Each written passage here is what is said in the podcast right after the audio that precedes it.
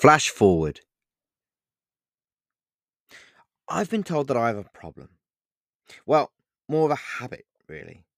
A bad habit, said Bowie, as he sat on the chair that faced the bed that I was sat upon in the hotel room that I had reserved for the night. And what habit might that be? No, don't tell me. Don't tell me. Perhaps, perhaps you've got a habit of leaving and then returning when you feel like it? I asked with a condescending smile. It seems like only yesterday that I saw you. You look remarkably well, all things considered, said Bowie as he sat in the leather hotel room chair with his elbows on the arms of the chair and with all five fingers of both hands touching one another as if attempting to form the shape of a tower. All things considered? What have you heard? I asked with a smile and with a forced expression of contentment. At least, I hoped that was what I was expressing on my face, because that was what I was struggling to convey. I did not need to hear.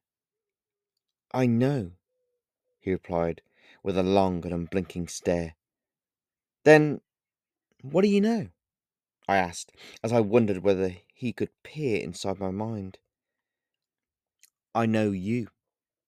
And I know what you have been through. I too. I too have been through a transition, you could say. A transition here, a change there, since we last saw one another. Some changes were self induced. However, some were forced upon me by a force of nature that I have been rebelling against for as long as I can remember. I've met many people. I've helped many new and wonderful friends. I have. I've had my own faith in myself tested. I've been struck down, and yet here I am. And just in time, he said with a wry smile as he put the tower that was his fingers up to his pursed lips. I can see that. To be honest, you have definitely looked better. It is as if I can read your entire life story by looking at the lines on your face, by seeing how much of a mark time has left on you, I said, admittedly in a cruel overtone. Why, thank you. I see now that you also wear many both invisible and prominent scars from the intervening time we have not seen one another. And yet, just like me, you are still here. Tell me, who are you? Who are you now? What happened? What brought you here? he asked as he took his fingers away from his lips and settled both hands again on the arms of the leather upholstered chair. Long story short, I replied, well, what can I say? Life, I guess. Life has. Life has not been kind to me. In some ways, for short periods, maybe it has, but for the most part, life has been hard. I sometimes look at the rest of the world and I think, could it possibly get any worse? I mean, have you seen the world recently? It's like a bad joke or a bad dream. It's like somebody somewhere just decided to turn the world upside down. And you know what? I can't help but think that that maybe it is all your fault. You know, your whole rebellion, your big project to change the world how you see fit a little bit at a time. How has that all been working out for you, by the way? I asked in a sarcastic tone of voice. Small moves. I'm patient. I'm tenacious. I'm happy to put the time into something that means more to me than anyone else could ever know. I believe in what I have done and what my actions mean. And if necessary, I plan to die again and again in order to make sure that this world continues spinning and its people keep surviving and outliving themselves, he said with a wide smile of what happened to be delight and pride. Any opportunity to toot his own horn. You know, I've been doing some reading of some stories, and I've been doing some listening to some music, and I think that I have found out who you are and what your name should be. I said, as I momentarily recalled something that I both remembered reading in a book and something that I had heard in a song. That was also the song title of the posthumous gift of the real David Bowie that he had left for his fans in the form of his album Blackstar, which was released a year after his death. And what name might that be? he asked with a smile, and with what looked like a genuine expression of intrigue. Lazarus, I said with a grin, as I could feel a wave of emotion start to rise, as if I had a pool of hot lava within me that was about to explode outwardly like a volcano. It's like you are in a, a continuous and repeating state of death and resurrection. Jesus would be proud, I said sardonically, while continuing to smile, however, now through gritted teeth. Very apt, very funny, very predictable, he said with a smile and with a laugh that echoed round the room. Do you know why I'm here? I asked. I do. Do you? He replied immediately. Of course.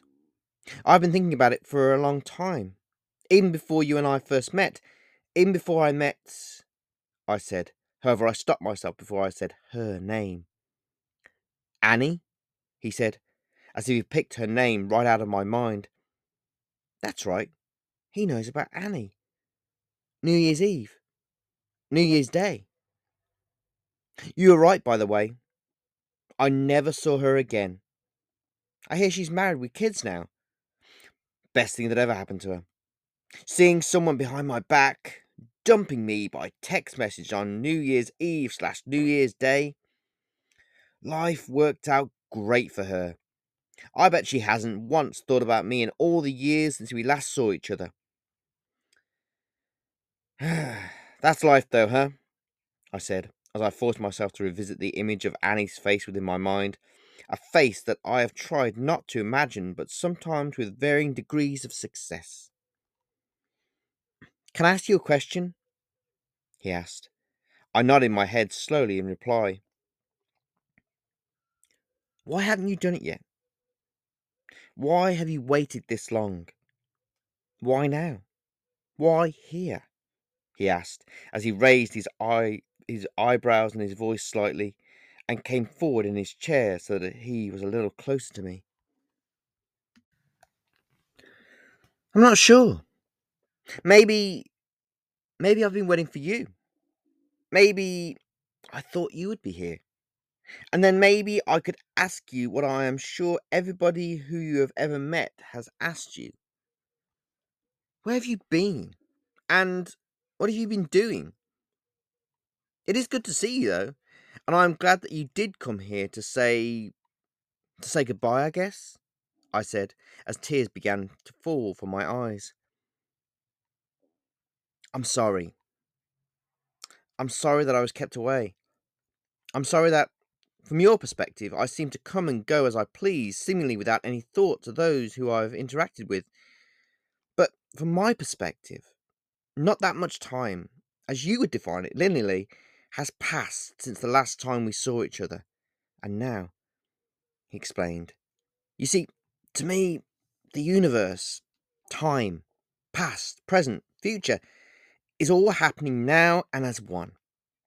When I step into this world and into a particular person's life, it is as if I am stepping off a spinning carousel like returning to land after travelling across a vast ocean and standing on the seemingly still island like reality of what you see and how you experience the world that presents itself to you through your senses.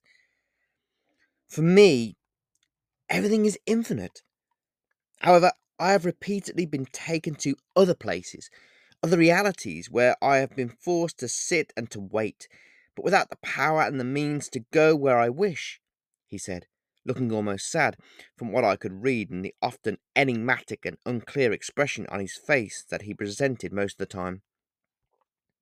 Then why do it? Why come here? Why us? Why me? I asked, as I caused the furnace of emotions within me to emanate with as much heat as I could. Do you think I made you do all that you have done because I came to you and I saved your life? he asked as he leaned forward in his chair even more. Honestly, I replied before I took a breath. Let me ask you something. What have you been doing? Who have you been interacting with?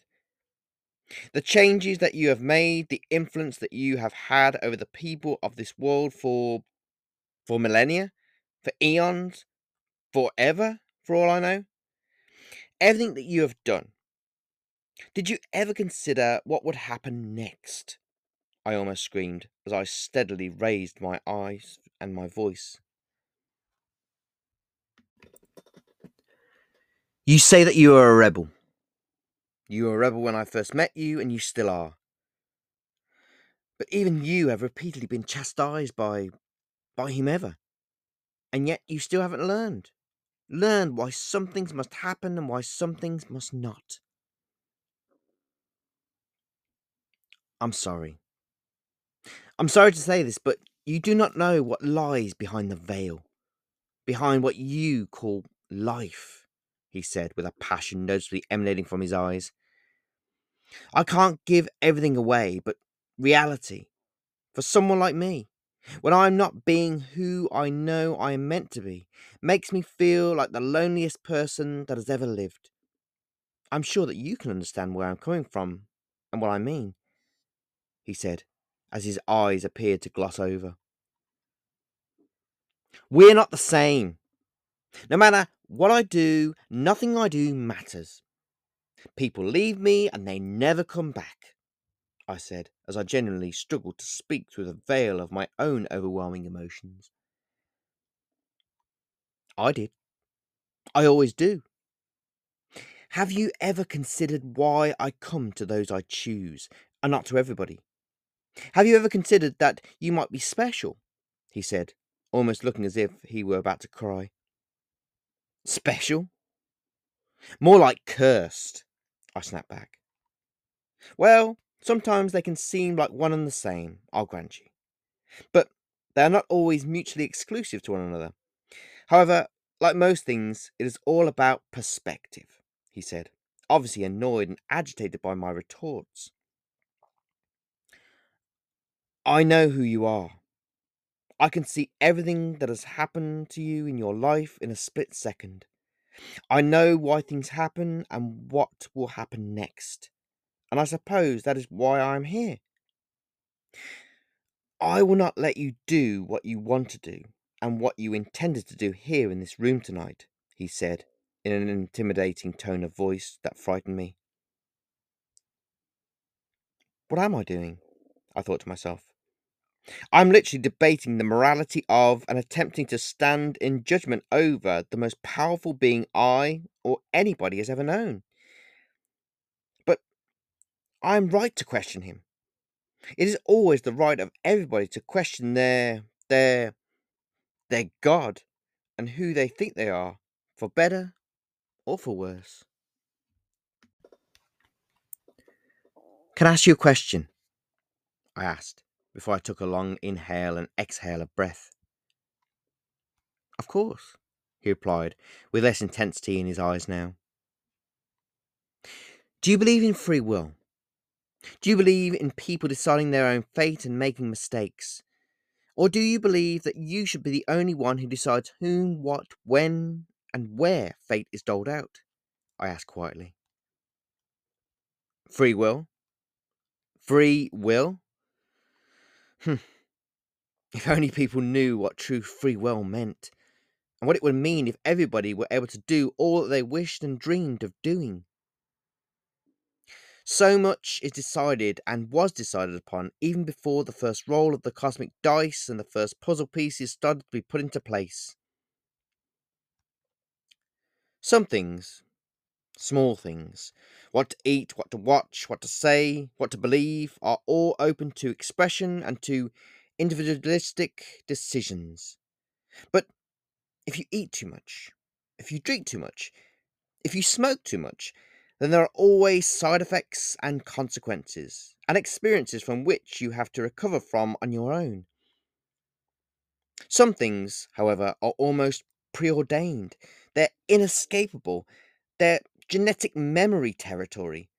They are intrinsic, and no matter what you do and where you go, there they will always be staring right back at you in the mirror every day. And then there are the things that must be controlled, shall we say. With all the weapons on this planet, guns, bombs, people who believe that their God wants them to kill as many people as possible, and by doing so, they will get a one way ticket to the paradise of their dreams that awaits them. For those people, there has to be oversight. There has to be those who keep a balance, even one that is as imperfect as can be, he said as he stared deeply into my eyes.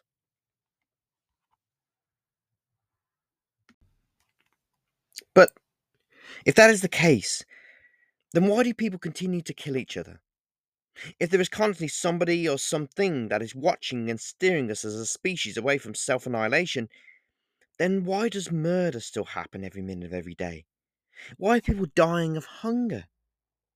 Why are people injecting themselves with drugs? Why are people allowed to to commit suicide and take other people with them? I asked, as tears streamed from my eyes, as I felt myself fall forwards until I was standing upon my knees on the floor and looking up at Bowie from the hotel room's beige carpet. Why? Why? I asked as I looked into the, his eyes again. If you are so powerful, if I if you are so determined and forthright in your belief that you know better and what is best for everybody else, then why? Why? Why don't you why don't you just just stop the killing, stop the pain, stop the division, stop the fear, stop the cruelty, stop the heartbreak, stop murder, stop death. Just let us all live and die happy. Why don't you give us give us all a reason, a strong and universal reason to live in peace with one another? You say you say that you know what is going to happen, and that instead of letting things happen, it is your destiny and your decision to rock the boat and be the instigator in the creation of a new roadmap for us all. Do you know what that makes you sound like? Arrogant, dictatorial, demonic, deceptive. And you have been deceiving not only others, but yourself as well.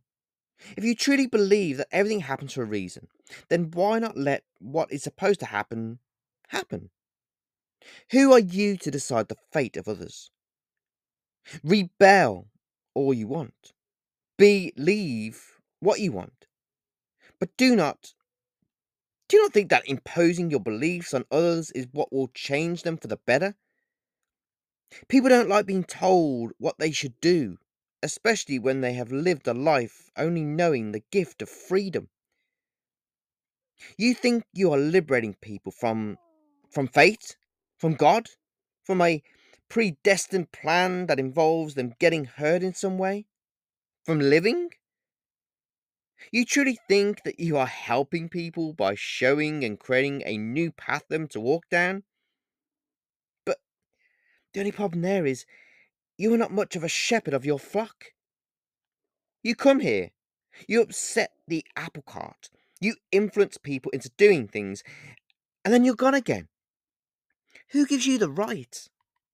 What makes you do what you do? Who is to say that you are doing the right thing? Because you do not share the same way of thinking as as your peers, as you call them. Obviously. I'm on my knees.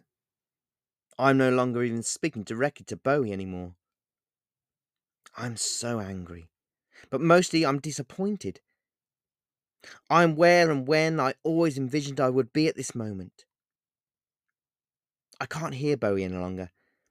I don't even know if he's still in the room. All my emotions, all my thoughts feel centered, even though I feel almost paralyzed in place and unable to move. I'm lost for words. I'm lost for life. I'm ready. Ready to do what I came here to do. I'm ready to die. I'm sorry, I screamed, into what I believe is now an empty room, however filled with all that I had emoted and all that I had expelled into it. I'm sorry, I said again, however now more subdued. I put my tear soaked face into my hands and I continued to kneel on the floor and cry until I could feel myself begin to drift away, as if my spirit was now leaving my body, as if I were dying, though not dying in the manner that I had planned for nor envisioned.